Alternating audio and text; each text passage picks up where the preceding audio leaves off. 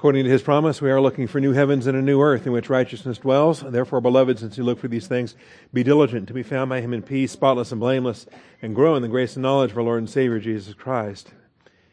Are you all right? Rita, are you okay? Uh oh. All right, well, we're going to pray, and we're going to pray for Rita while we're praying. Heavenly Father, we do thank you for this evening. We thank you for your faithfulness and the blessing we have to assemble together. And we do pray for Rita, Father, and uh, bless her and encourage her, Father, and uh, just continue to provide abundantly for our flock. Uh, thank you for Cynthia Carnegie and uh, visit with her in the hospital, and uh, for Kathy Barrier and so many more, Father. You just uh, show yourself faithful again and again. So we give you the praise and the glory. Pray for your hand of blessing upon our time tonight as we study to show ourselves approved and just give you praise and, and, glory, Father, for 28 amazing years. I thank you in Christ's name. Amen. All right. We have a microphone ready to go, microphone runners ready to go, so we can take, uh, take some questions this evening. If we have a lead off question. All right, Bill Kelly, you get our first question. Thank you.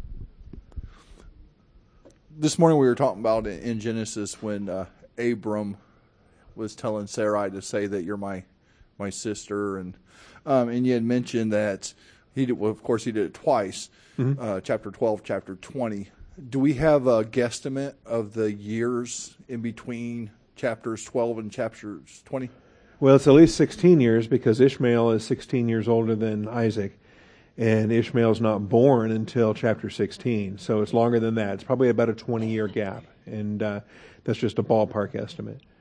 And were they still within that same area those whole twenty years? Do we know, or do they do they go somewhere else? Or oh, Abraham roamed quite a bit uh, during that time, and uh, that included the the time that uh, when he separated from Lot, when he went to the hill country, and Lot went to the valley, and then there were some other things that happened there. But yeah, it was all through the land of promise, and and for the most part. Right, thank you.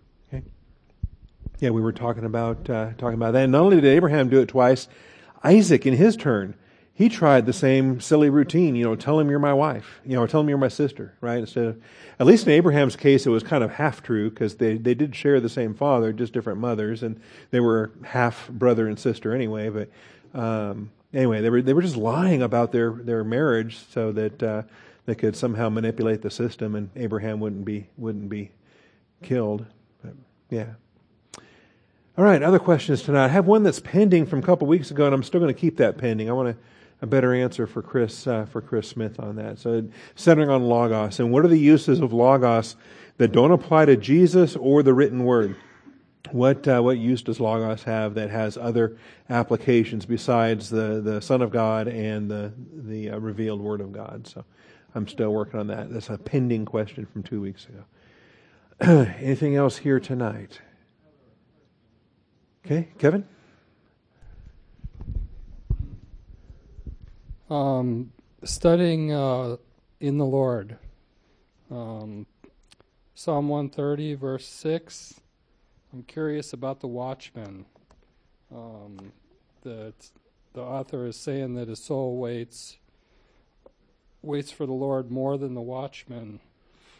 And I don't know who these watchmen are. If it if that's supposed to mean something more than these people that watch, or no, I think it's it's my, yeah. My soul waits for the Lord more than watchmen wait for the morning. that's how you want to read that. And so, if you've ever done night shift, this this is one of my favorite verses in the whole Bible because you know how many night shifts I've done between the army and the sheriff's department, and and I tell you, for eight years I had more night shifts than I can shake a stick at. So there's nobody, there's no night watchman that's not looking for the morning because you know when the morning rises, time to go home. okay, wow, made it through another night go home and go to sleep. And so, yeah, when this says, My soul waits for the Lord more than the watchman for the morning, that is, the watchmen wait for the morning, it just shows a great eagerness, a great diligence that that uh, I'm, I'm, I'm, eager for, for Bible class tonight because the Lord is going to be speaking, and I just can't wait. It's, it's like a night watchman that wants to go home and sleep because he's been awake all night. Yeah, great question. Yeah, appreciate that. All right, Bill, follow up for Bill. Uh, this question's from John chapter 9, verse 39, where he's t- where he's talking about where he's talking about um, for judgment I came into this world so that those who do not see may see, and that those who see may become blind. Mm-hmm. That's my question. Is that kind of like the First Corinthians one twenty seven, where he says that he'll uh, uh, confound the wise? Yes. Okay. Yeah, very much so. And uh, in fact, we had some kind of fun with that in the Life of Christ series when we were teaching that. And you'll you get some notes on that in the Life of Christ notebooks and the MP3 file on that. Yeah. Yeah, we don't want to go around poking people's eyes out. okay.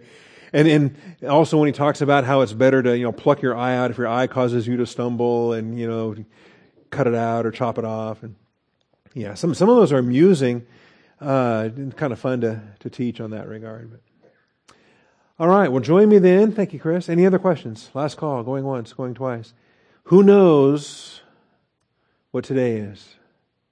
Well, some of you probably been following the Facebook stories, but the, I've been keeping a little diary thing going along since last Thursday, and uh, because um, simply because uh, this year matches 1990 so perfectly.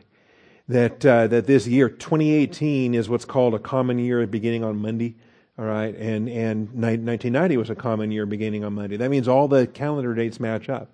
That means this is Wednesday, May 9th, and it's the same thing it was in 1990. It was Wednesday, May 9th in 1990, and so um, this was the uh, the occasion was uh, was when the Army first sent me to Fort Hood, Texas, and so I made the drive from Seattle down to Fort Hood, and uh, all the adventures along the way, and then uh, checking in at Fort Hood. I'm so intimidated by the the size and scope of, of, Fort Hood. Certainly compared to where I had been in Germany, it was overwhelming. And uh, so, um, and then how I made my way down to Austin because I wanted to meet Pastor Ralph Braun. I wanted to attend Austin Bible Church. And so the first time I ever visited Austin Bible Church, of course, the old building over on Woodrow, um, and it was a Wednesday night. It was May 9th. And it was also, so I met Ralph, I met Dorothy, went to prayer meeting, went to Bible class. He was teaching from Philippians. How cool is that? so here we are tonight teaching from Philippians. I think that's uh, that's pretty amazing. And then to top everything else off, uh, Sharon was sitting right there. I didn't know who she was, but there was an attractive young woman sitting there in the fourth row behind me, next to Shirley Newton. And uh, so it's a night I will never forget. But anyway, 28 years ago tonight.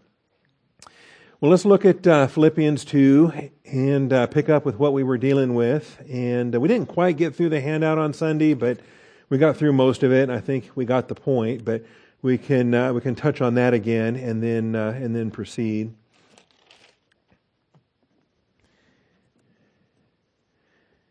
As we work at the things that we do in the Lord, Paul is hoping to send Timothy to conduct a spiritual appraisal of the Philippians. He says, I want to send Timothy so that I may be encouraged when I learn of your condition. So Timothy's expected to be uh, a spy. no, uh, he's he's a sanctified spy. He's a he's an agent of the apostle Paul, and he is being uh, dispatched on an appraisal mission, and uh, and he's uh, equipped to do that. He's equipped to go on uh, on an appraisal. We're going to talk about that here shortly. Um, we spent some time though talking about this in the Lord. Why is that phrase in there? Let's stop ignoring it. Okay, that phrase is in there for a reason. He could have just simply said, I hope to send Timothy to you shortly. And that sentence would make perfect sense. But when he says, I hope in the Lord Jesus to send Timothy to you shortly, that, that's a significant uh, difference. And that is, uh, there's a detail there. And like if we greet one another, and here's the list of all the things that we can do in the Lord. And this was why I gave you a handout Sunday morning because that slide is too, too busy. But these are, there's a lot of things we can do in the Lord. We can rejoice in the Lord. We can pray in the Lord. We can greet others in the Lord. Right? And I asked you that question Sunday morning, or maybe I could ask it again tonight, because some of you I greeted when you walked in the, in the, in the room or you walked in the building. Was I, did I greet you or did I greet you in the Lord? And can you tell the difference? okay. And, and what does that mean anyway? Okay. What does it mean to hope in the Lord? What does it mean to receive a saint in the Lord? What does it mean to birth a child in the Lord? See, if you lead somebody to a saving knowledge of Jesus Christ, then you've just birthed that child in the Lord. And, uh, and other aspects there, to enter a door of ministry, to have confidence. How about to obey your parents? Children, obey your parents in the Lord, for this is right. Okay? And a lot of times I think we know the verses, we've read the verses for years, but we don't pay attention to those words in the Lord. And it almost, it's, it's almost, uh, it's unfortunate. And, we, and so now if we go through this and, and detail this and spend some time on this, then, uh, then hopefully, um, we, are not going to ignore it ever again. We'll, we'll, encounter it in a text and we'll say, well, wait a minute. Those words don't have to be in there and the sentence still makes sense. So the fact that we added those words in there means something. What does it mean? To do something in the Lord, to hope in the Lord, to rejoice in the Lord, to stand firm in the Lord, to live in harmony in the Lord, to request and exhort in the Lord, or to command and exhort in the Lord, to have charge over a flock in the Lord. All right? And all of these things. And so, uh, these are all the things that you can do in the Lord, and we can do them because we have certain things in the Lord. We have grace. We have, and that's what the handout was about. Do we have any more of those? If uh, we might make some copies and get some of those. There we go. If you weren't here on Sunday and you don't have a copy, Doug's going to get one to you. Because uh, there's quite a few folks that uh, we might have to make more photocopies. So let's, uh, I'm going to bring this back up again while Doug's handing those out. And we'll pick up with, uh, I didn't write down where we stopped, so we'll just have to guess on something here. Thank you, Doug.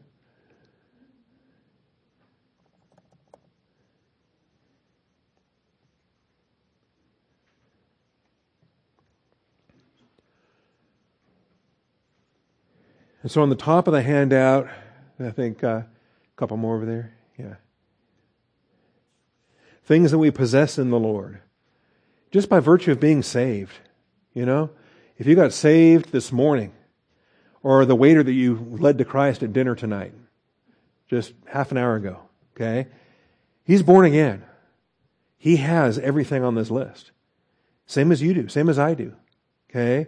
In other words, life in Christ, love in Christ, grace in Christ, liberty in Christ, blessing in Christ, unity in Christ. And how many of the blessings does he have? All of them. Every spiritual blessing in the heavenly places in Christ, we're told. And these are all things that we possess in the Lord. And so, on that basis, then, here's what we can do in the Lord. These are things that we can do in the Lord. And, uh, yeah, we didn't do all of those. We, we ran out of time. Um,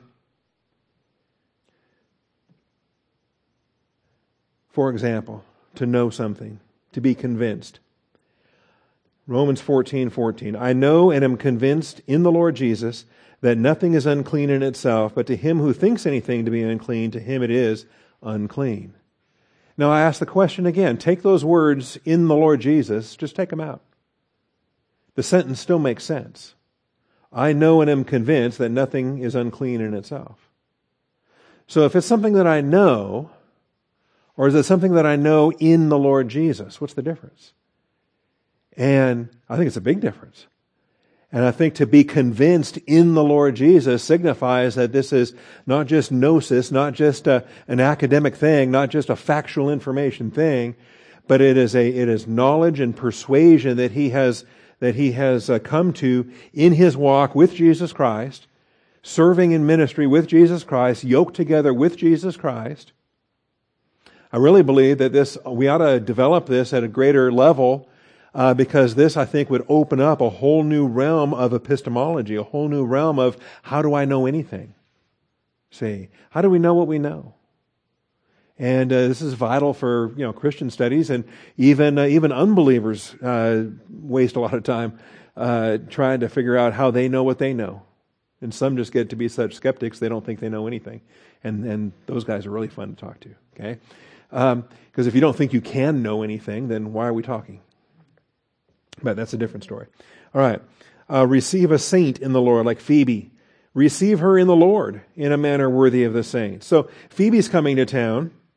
He says, I commend you to our sister Phoebe, who is a deaconess or servant of the church which is at Cenchrea. So she's leaving Cenchrea. She's on her way to Rome.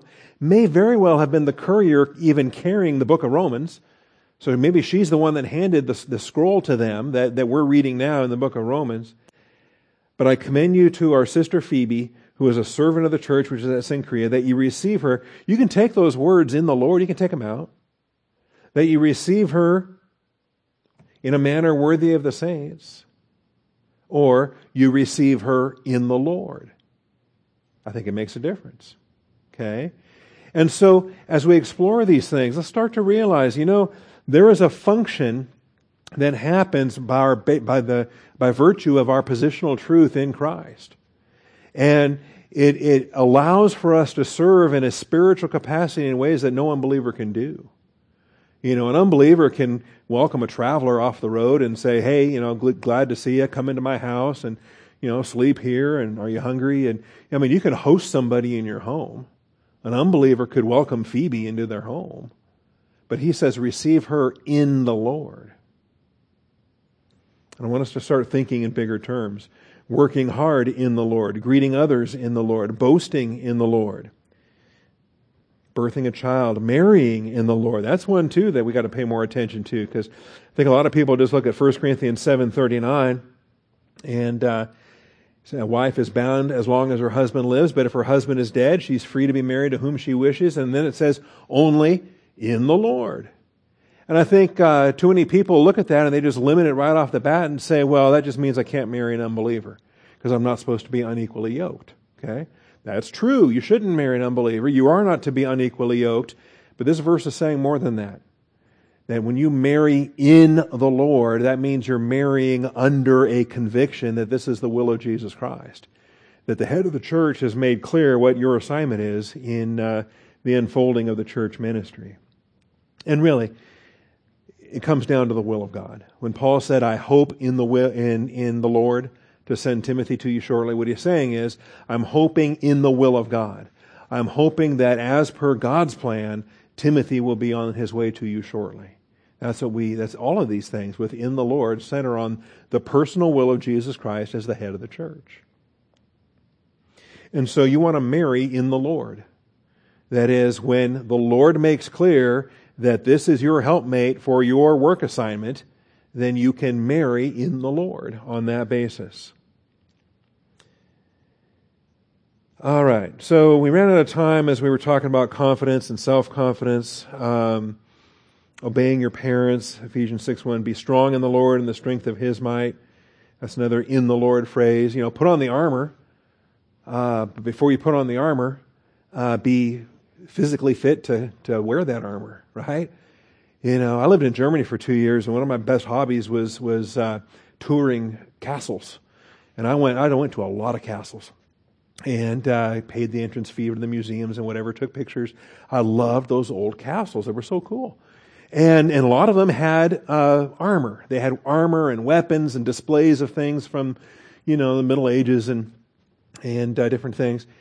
And I'm looking at some of these suits of armor, and I'm looking at these swords and these things that weigh just, you know, a lot of pounds.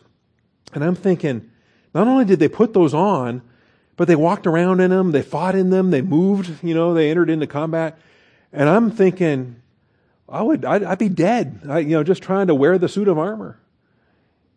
And so when it says, be strong in the Lord and the strength of his might, it's not an accident that that verse precedes the whole paragraph about the armor you're supposed to be putting on.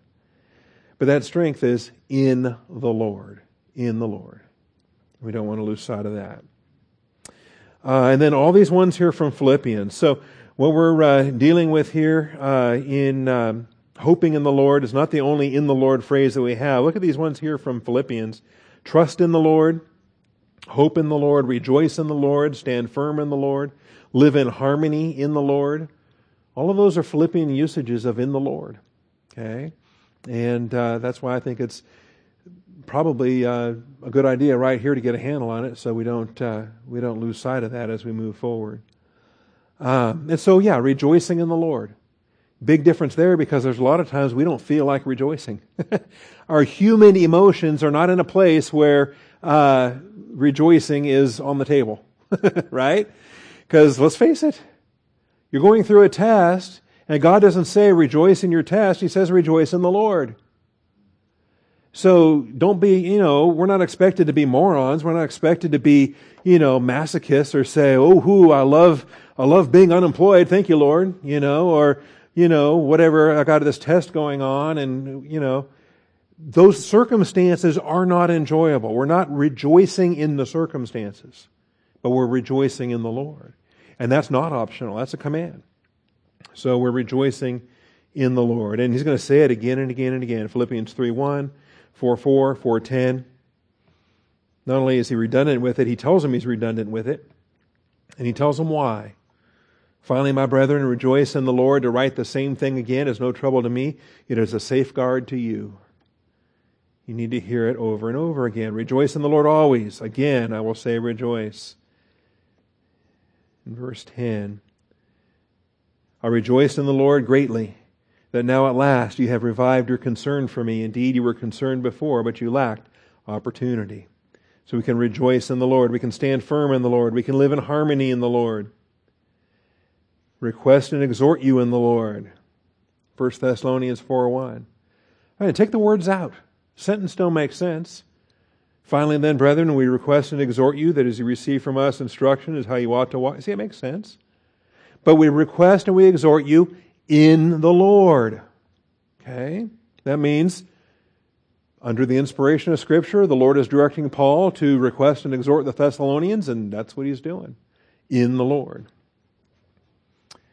And uh, as it says there, that you, as you walk, uh, instruction is how you ought to walk and please God, just as you actually do walk, they were doing fine.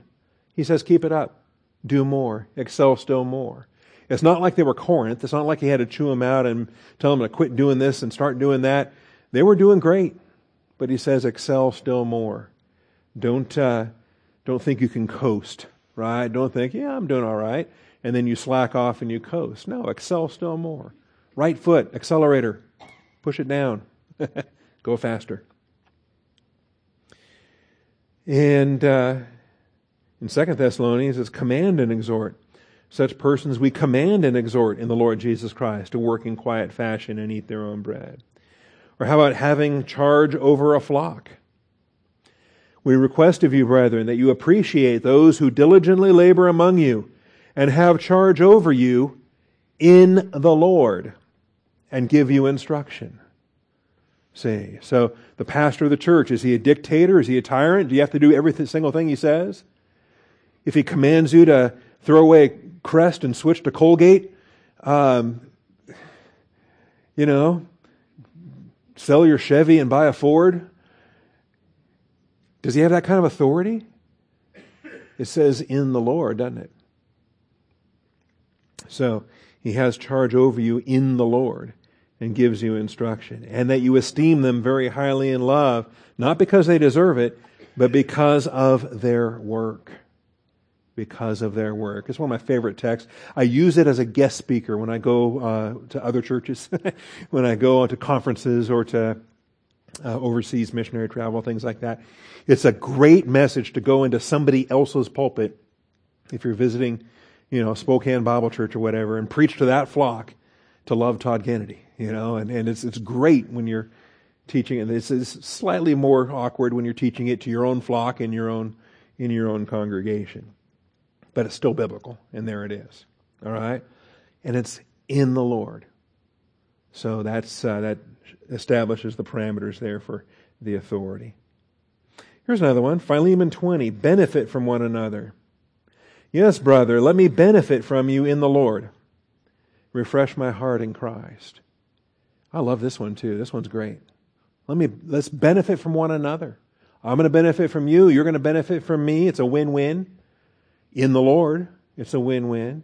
See, the world doesn't get this. The, the, the Satan's version of this is horrible. the, the Satan's version of this is, uh, you know, you scratch my back, I'll scratch yours. What have you done for me lately? Um, you know, what can I get from you? How can I use you? What are you worth to me? And, and, and once you're worthless, then goodbye. I'm moving on to the next victim. Okay, that's how this world operates. It's not how the church operates. We sacrificially give one to another and we're pleased to do so. And so when he says, Let me benefit from you in the Lord, that's, uh, that's a neat thing to consider. Refresh my heart in Christ. And, and this is, of course, he's returning the runaway slave here. And he's not telling him to free him, not telling him what to do. He's fully within his legal rights. If Philemon wants to do it, he can have Onesimus crucified as a runaway slave that stole from him. But now he's coming back and he's got scripture in his hands and he's a believer now. And uh, so you have a slave back and you got a believing slave back. And the book ends. The Bible doesn't tell us what the, the rest of the story is, what happens next. Uh, there are church traditions that uh, that indicate Onesimus was freed and, and that uh, he became a deacon in the church at Colossae and, and other things there. But let me benefit from you in the Lord. And then finally, dying in the Lord. That's, that's the conclusion to this. I heard a voice from heaven saying, Right, blessed are the dead who die in the Lord from now on. Now, what does that mean? To die in the Lord. Just is that, you know, if you're going to die, you want to be saved? it says so much more than that. That's kind of a no brainer, and that's always been the case. That's not from now on. That's always been the case. It's always been good to be saved instead of not saved when you die. Okay, because as soon as you die, it's too late. Um, this, but when you die in the Lord, that is, as a martyr, when by the will of Jesus Christ, walking with Him, yea, though I walk through the valley of the shadow of death, as I'm walking with Him, yoked together with Jesus Christ, and my next work assignment is my martyrdom, that's a blessing. Okay? And so I'm going to die in the Lord if He so chooses, if that's what He's going to assign to me. And uh, aspects there. There's other phrases too about dying, and, and these are not necessarily as parallel, but because I think they have to do with uh, in Christ as a positional truth thing. But nevertheless, in encouraging believers about the resurrection, those who have, if there is no resurrection, then sorry, those who have fallen asleep in Christ have perished. How sad is that? You know, somehow, some one of those speakers in Corinth, um, they started spreading the story that there's no such thing as the resurrection, that Paul was wrong. There is no resurrection. And Paul spends a whole chapter here in 1 Corinthians 15 saying, Are you kidding me? If there's no resurrection, there's no Christianity. If, if Jesus isn't raised, then we're wasting our time.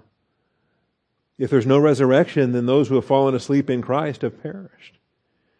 Now, that can be a positional truth thing because the phrase is in Christ, but it could be also in the will of God, in the will of the Lord, in Christ.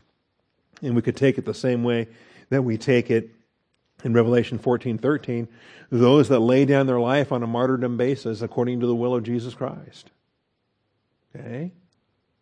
And that's, like I said, in every single one of these, the in the Lord thing means mindful of the will of Jesus Christ in, in what I'm hoping for and what I'm wishing for and what I'm doing. If, it's, if I'm rejoicing, it's, it's according to the will of Jesus Christ. So um, that would include dying. If it's the will of Jesus Christ for me to die, am I going to do it? Am I going to die? Okay? If this is what my Savior asks. So, uh, just stop and consider that kind of a thing too. Remember, when he says, Take my yoke upon you, that's what it is. It's a yoke. And, and if you, you know, two, two ox, ox, oxen are yoked together, I wouldn't want to be anything else, right? I'm yoked with Jesus Christ. And so where he walks, I walk. And if it's through the valley of the shadow of death, great. I'll go through the valley of the shadow of death. Whatever it is. If he's taken me there, then let's go. And if it's my death, hey, let's go. This is where the wisdom of mom falls short. My mom used to love to say, Oh, well, if, if your friend was going to jump off a bridge, would you jump off a bridge? Ah, got you now, mom. If my friend was Jesus, yes, I would jump off a bridge. 1 Thessalonians 4.16 is the last of those two. The Lord himself will descend from heaven with a shout, with the voice of the archangel, with the trumpet of God, and the dead in Christ will rise first. Now, that definitely is a positional truth thing. This, this refers to all church age saints. They are the dead in Christ. Every church age saint that's in Christ from Pentecost to rapture, if they've died in Christ, then uh, they're a part of this rapture event, the dead in Christ. So it does not include Moses or Daniel or Job or any of the Old Testament saints. But every, uh, every member of the body and bride of Jesus Christ from our dispensation, they are the dead in Christ and they will rise first. So we can die in the Lord. We can uh, All these other things we can do in the Lord. All right? So that's, uh, that's a recap of that slide there, plus a few more things. All right. Point two then. The consequences of sending Timothy there and back again was for Paul to learn of the Philippians' condition and to be encouraged. The consequences of sending Timothy there and back again. His own little hobbit journey. Okay? This is the consequences. Paul is going to send Timothy not just to Philippi, he has to go and come back to report so Paul can learn. He said, So that I may learn, I may be encouraged when I learn of your condition. The consequence of sending Timothy there and back again was for Paul to learn of the Philippians' condition and to be encouraged. That's the whole point. It means Timothy has to do a round trip from Ephesus to Philippi, or Rome to Philippi if you prefer that, or Caesarea to Philippi if you go with that theory. Okay, that's the furthest distance.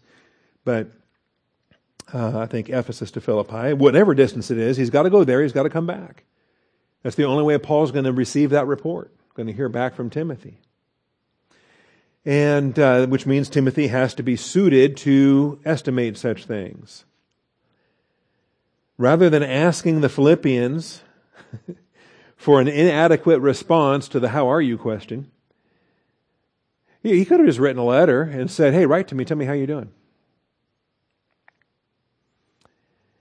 Instead of doing that, Timothy is tasked with a spiritual and pastoral inspection to provide a comprehensive response to the how are they question. so he's not asking the Philippians, how are you? Write to me. He's asking Timothy, how are they? And expecting that Timothy is going to travel there, inspect everything, teach them, encourage them, pray with them, and then come back and report to Paul and give an accurate, spiritually uh, on target, how are they report.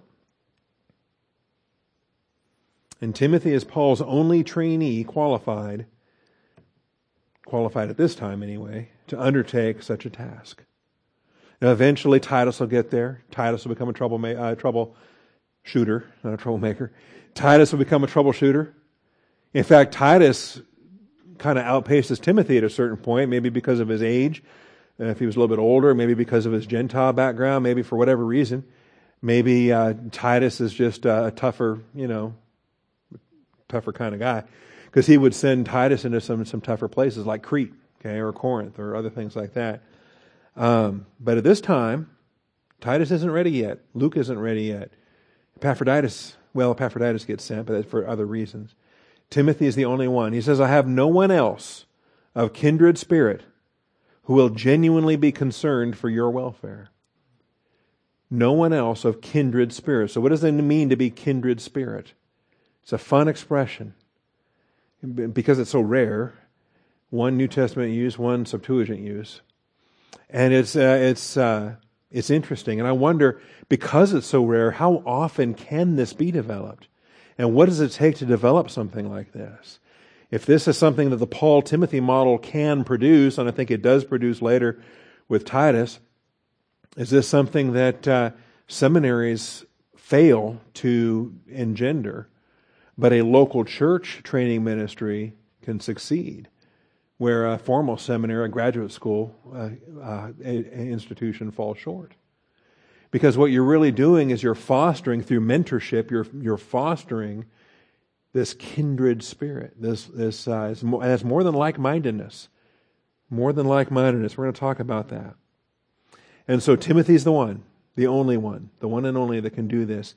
And uh, to be genuinely concerned. And um, there's some work to be done there too, because the word for concern is the same word for worry. Okay? Don't be worried. Don't be anxious. Be anxious for nothing except the Philippians. okay? And so we do the same thing, right? And we're going to have some fun with the Bible because the Bible's kind of cool in this regard. Um, because it's, it's, it's, it's a study whereby you've got a word, and the same word that you're told not to do in a negative way, um, we also have verses that say it's okay to do it in a positive way.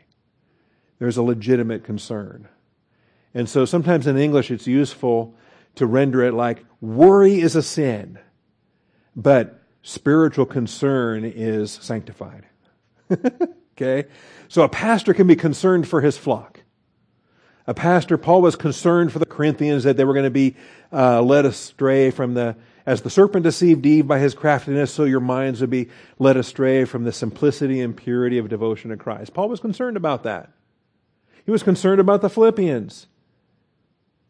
And he said Timothy's concerned, genuinely concerned.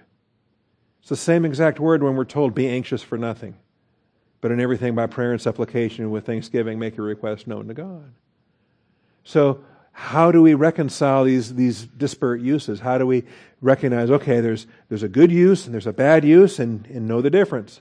Like good fear, bad fear, good jealousy, bad jealousy, good boasting, bad boasting. There's, there's several concepts that are similar here, and vocabulary doesn't help because it's the same vocabulary in both the good usages and the bad usages. So we'll have some fun with that too. Uh, Timothy will be genuinely concerned for your welfare, and that's a good thing. So Timothy is Paul's only trainee qualified at this time to undertake such a task. And this is part of what we do too. And it's hard to, it's hard to grade and it doesn't really show up on a syllabus, but it's a part of every man's training.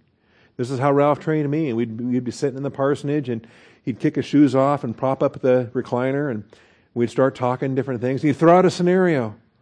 And I would be sitting there and Stan Newton would be sitting there and Donnie Dolan, George Dykman, some other man would be sitting there. And uh, Ralph would throw out a scenario and he'd say, all right, he said, uh, here's a situation, you know, here's a church and here's a situation and you're the pastor. How do you handle it? Oh. And so we'd come up with some ideas and try to back them up with scripture and whatever, you know. And, and these scenarios, they were, they were, you know, different shepherding things. And, uh, um, it's, it's kind of curious too, because even some of the best answers I thought I came up with or Stan came up with, would just make him laugh. and Ralph would just laugh and giggle, and he'd say, Okay, well, yeah, you know, a younger man would probably think that. And then he'd go on to say, But would you ever consider this? And then he would lay out something else, you know, an alternative. And, and we'd all go, Wow. yeah. That, yeah, I, I like that. That's, that's, that's, you know. And, and, and so, of course, you know, Ralph comes across as this great, you know, genius, this guru of, of wisdom. Well, truth is, he learned all that stuff the hard way, you know. He didn't just know all that stuff the whole time. He learned that the hard way. And so, you know, by making mistakes and learning from the mistakes and doing better the next time around or doing better the third time around or whatever. And then eventually, so when you finally learn the five bad things to not do and the one good thing that seemed to work okay, you know, that means you've been in the ministry a while and you've, you've got some scars and some things. And you want to pass that wisdom on to those younger guys so that they can be far beyond anything you even dreamed of at, a, at younger ages and, and, and go further distances. Does it make sense? So, this is what Paul's talking about now. And Timothy is qualified now to look and, and give an appraisal. You know, give an appraisal, come back and, and actually report back. You got to have the skills to do that. And so, uh, you know, if you're Sharon and I find different things if we're visiting churches, you know, and that's, that's fine. Whatever. You know, she wants to see what's the Sunday school look like, what's the nursery look like, what's the, you know, what are the bathrooms like, you know, thing, you know, practical things that that that you know she checks out every every church we go to, kind of a thing. You know, I want to find the church library. I want to, what are the books on the shelves? I want to find, you know, uh, you know, what's the literature like, and you know, just different. We we have different interests. I'm not criticizing Sharon tonight, uh, but if if he doesn't send Timothy, if he sends somebody else, what's their report going to be like when they come back? Because they aren't concerned over the Philippians' interests; they're concerned about their own interests. They're going to come back with a flawed report. They're not going to see everything they need to see, or they're going to be afraid to say um, something that needs to be said. Okay? And Timothy won't be afraid to say that. And I think that's uh, interesting too. Now, Paul's desired encouragement is not what we expect. It's not the paraklesis encouragement. Paul's desired encouragement is, uh, well, it's, it says only used here in the New Testament. It's called a hapax legomena. It's only used once. Eu psukeo. And the prefix eu means well or good. We're very familiar with that, like a eulogy. Something that's you as well. And then psycho. okay? Uh, psycheo, sukeo. Okay? It's like the noun for soul, only you make a verb out of it. Psukeo. And so, really, it's the concept behind it is well with my soul, right? Is it well with my soul? Is it well with your soul? He wants to be well sold, well sold, and to be well sold. It's an interesting phrase. Um, there is secular usage, there is secular tradition. In fact, one of the biggest things is you go to a, a, an ancient cemetery and all these tombstones have this word on the, on the tombstone. Used on grave inscriptions, basically as a farewell. Okay? Be strong. Be courageous. And it's like, uh, you know, your, your loved one has departed mortality and they're venturing off the river Styx or whatever. I forget my Greek mythology. Somebody comes along, a boatman takes them somewhere. And, uh, and so they have to be, as a, as a farewell, to, uh, to be encouraged. So it shows up on a lot of grave inscriptions. Um, anyway, E U P S U C H E O. Eu psukeo is the verb. 2174 is the Strong's number, and this is it. This is your word study. This is the one place in the New Testament that occurs. But significantly, it is not paraklesis. It's not parakaleo. It's not what we think of typically with the God of all comfort, with the comfort, the encouragement, the exhortation that we have. Some of you men here have the exhortation gift that you prayed about, uh, being an encourager, being a comforter, being an exhorter. This isn't it. This is decidedly unique in how it's used, to be well sold. And uh, I don't know if, if the shepherd of Hermas was, was influenced by um, Philippians or not, but in, uh, the, in the shepherd of Hermas, and this is early church literature, it's not Bible. All right. I meant to make that clickable. Nope, it's not clickable. Uh, let me pull this up. Let me show you how I get there, and then maybe you'll get there in a different way. Anybody bring a copy of Shepherd of Hermas with them tonight? No? All right. Well, that's all right. hey, if you got Logos on your phone, you got it. Well, depending on what resources you have. All right. So, uh, encouraged. Right click encouraged. Look at eupsukeo. Bring up a word study. Here's your word study on eupsukeo. Okay? It's only used once in the uh, New, New Testament. It's not used anywhere in the Septuagint. Got your cognate forms there with uh, the suko root for life or soul.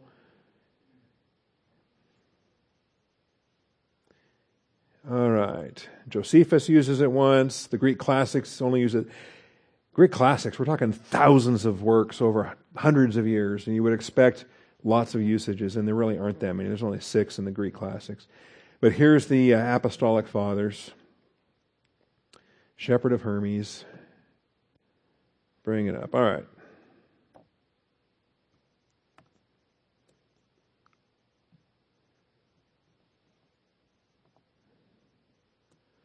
So there it is. Um, Allah Yupsuke. Let me back up a little bit here. I thought this was interesting. All right, so this is not Bible. This is, is not Scripture. It does not belong in the New Testament. It is early Christian literature from, I think, the third century. Um, in any event. So, let's start at the beginning here of chapter 3. Yet this is not why God is angry at you. Rather, it is in order that you may convert your family, which has sinned against the Lord and against you, their parents.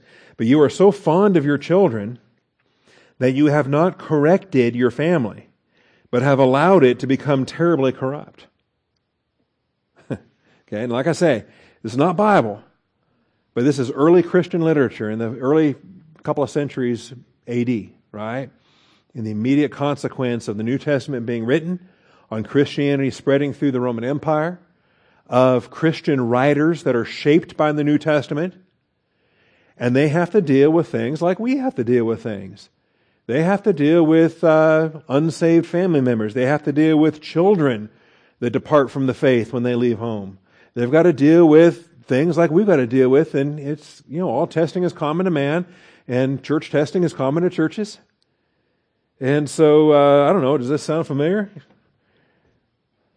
You're so fond of your children that you have not corrected your family. You know, are you going to compromise doctrine? I mean, sin is sin, but come on, it's my, my child that's doing this. It can't be that bad. Wait a minute. So you've allowed it to become terribly corrupt. This is why the Lord is angry at you. But He will heal all your past evil deeds that have been done by your family.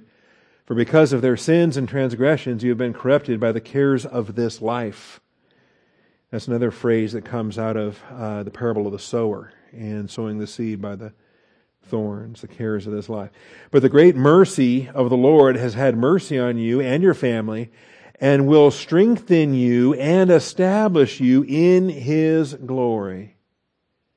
And that word there for will strengthen you is our eupsukeo. In other words, he will stabilize your soul and establish you in his glory. Only do not be careless, but be courageous and strengthen your family. For just as the blacksmith by hammering at his work, completes the task he wants to do, so also does the daily righteous word conquer all evil.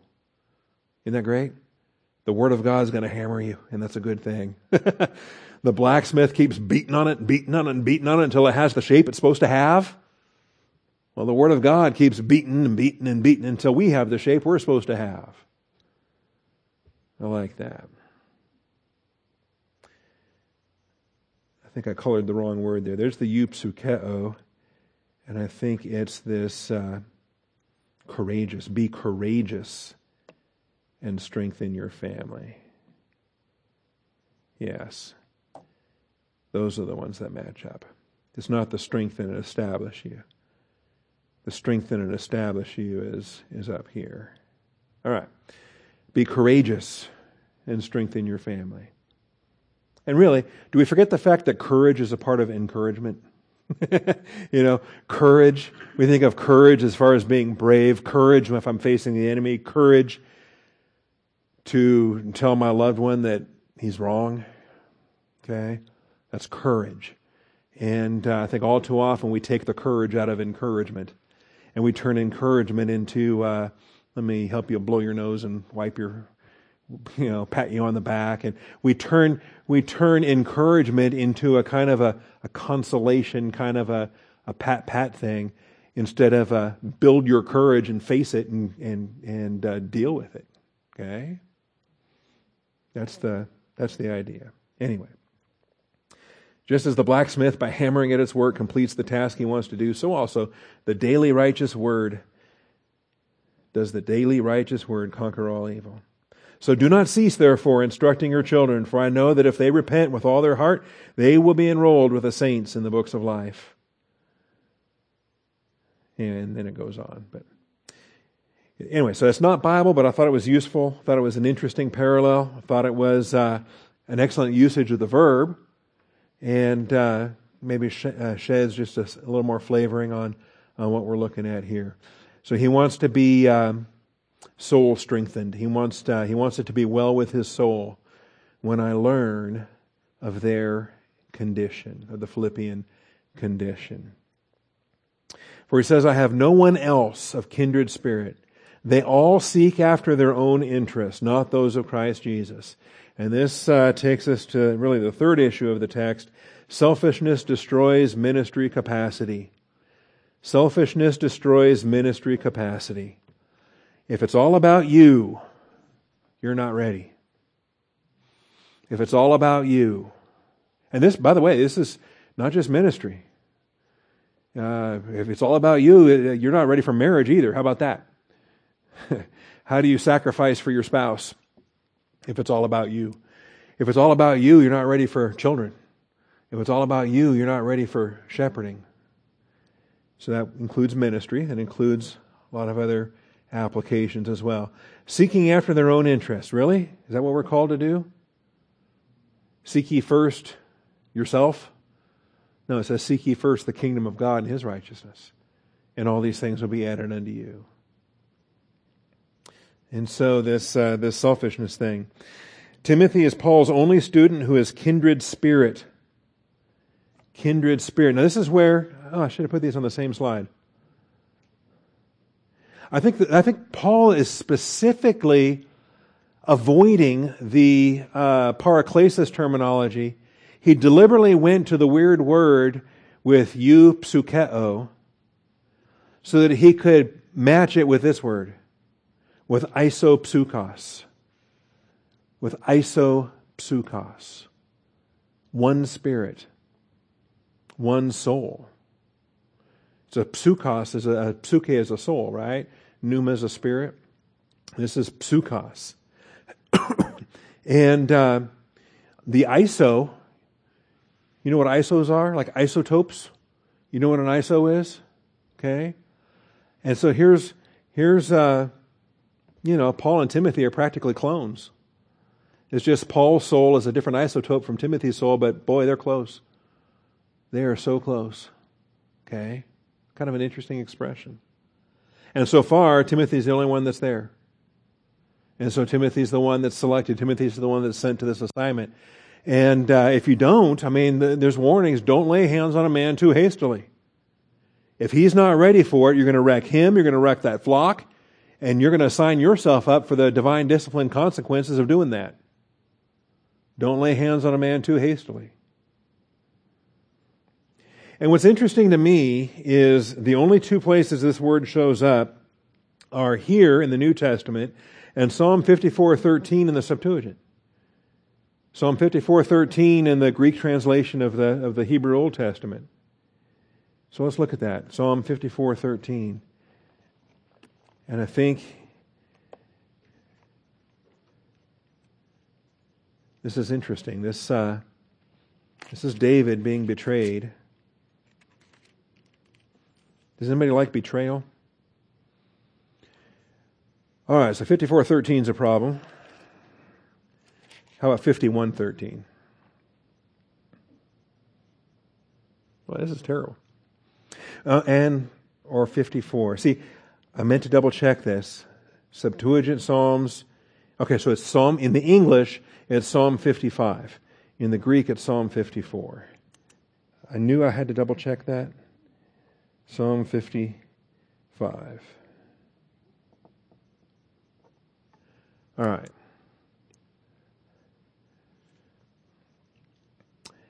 So this is uh, a maskil of David when he's being betrayed. I mean, who likes betrayal? Anybody? Nobody. Common human experience. We hate it. And, uh, and, and Jesus encountered it. David encountered it. And what's worse is the closer they are to you, the more it hurts. The closer they are to you, right? If it's an enemy, you know, who cares? I expected it.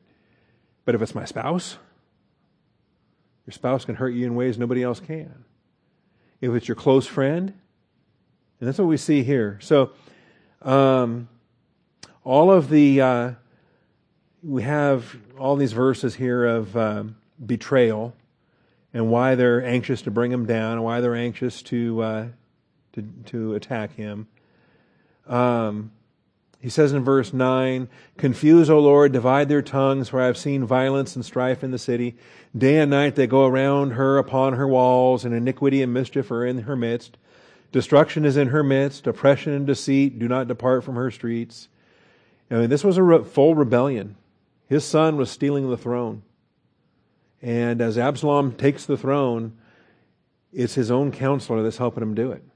Ahithophel is helping him do it. And Ahithophel is the wisest guy in the, you know, Solomon's not born and wise yet, so Ahithophel is the wisest guy in the world. And he's David's counselor. But now Ahithophel has turned, and Ahithophel is supporting Absalom. Okay? And it's just a terrible thing. And the worst thing about it is is expressed here in verse 12 For it is not an enemy who reproaches me, then I could bear it. If that was the case, man, that's an easy test. Nor is it one who hates me who has exalted himself against me. Then I could hide myself from him. But it is you, a man, my equal, my companion, and my familiar friend. And this term, isopsukos, is in this verse right here. A man, my equal. And that's, that's, I mean, you got David, the only man the Bible calls a man after God's own heart, but he points to Ahithophel and says, my equal. Somebody that he was um, knit together. The, the, by the way, the personal name Ahithophel is nowhere in this chapter. We know it because of 2 Samuel. We know it because of, of uh, parallel passages. Uh, so, my companion, my familiar friend, we who had sweet fellowship together walked in the house of God in the throng. Now, there's no temple yet. What's he talking about? Possibly the tabernacle, but I think he's talking about the reality, knowing that as a fellowship in doctrine, that they're uh, they're operating on a heavenly plane. Okay, we who had sweet fellowship together. Now, Paul and David, could, or Paul and Timothy could say the same thing. Ralph and I could say the same thing. Okay? And uh, as I had lunch with Pastor Cliff this week, he and I can say the same thing. Okay? And I think that's the value of local church seminary. It's the value of being mentored. And uh, you, you develop this, um, this uh, capacity. We who had sweet fellowship together walked in the house of God in the throng. Let death come deceitfully upon them. Let them go down alive to Sheol, for evil is in their dwelling in their midst. As for me, I shall call upon God, and the Lord will save me. Now, as bitter as this was, as tragic as this was, the um, do we know the backstory behind this? Do we know why Ahithophel switched sides? You know, this betrayal didn't just happen out of the blue. This is actually what happens when betrayal follows betrayal, follows betrayal, follows betrayal. Ahithophel was Bathsheba's grandfather. Okay? Ahithophel, Ahithophel's son was one of David's mighty men.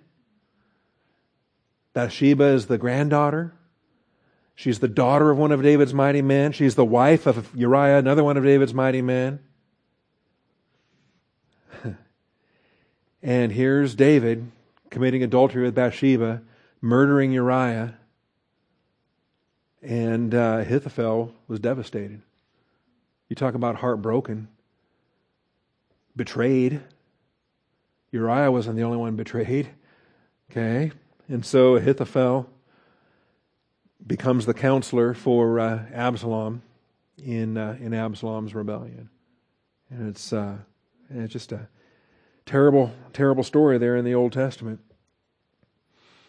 And so when Paul, when uh, David is lamenting his traitor, and it, it also causes me to consider too with Jesus and, and Judas. What was their friendship like? What was their ministry like? We don't know a whole lot, but we do know when Judas comes to the garden to kiss him, Jesus calls him friend. It says friend. That's something. And so to be betrayed on that basis. Anyway, this is, uh, this is the expression here. So no one else of kindred spirit, no one else of, uh, with a soul isotope of my own soul. Okay, is what Paul says here.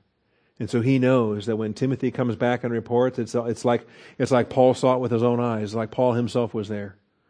Because that perspective is going to be so identical to, to Timothy is going to see everything that Paul would have seen if Paul would have been there.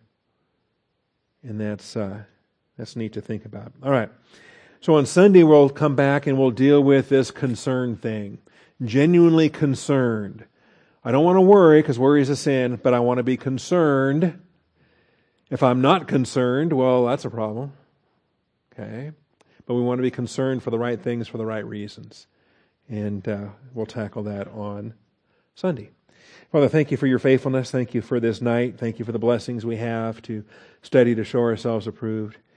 Thank you for brothers and sisters that uh, that, aren't coming for the entertainment or the fun and games, Father. They the, uh, the passion is for truth. And we want to grow so we can live. And we want to live so we can glorify your Son. He's the one that's worthy, Father. And uh, just thank you for being so faithful. We give you the praise and the glory, Father, in Jesus Christ's name. Amen.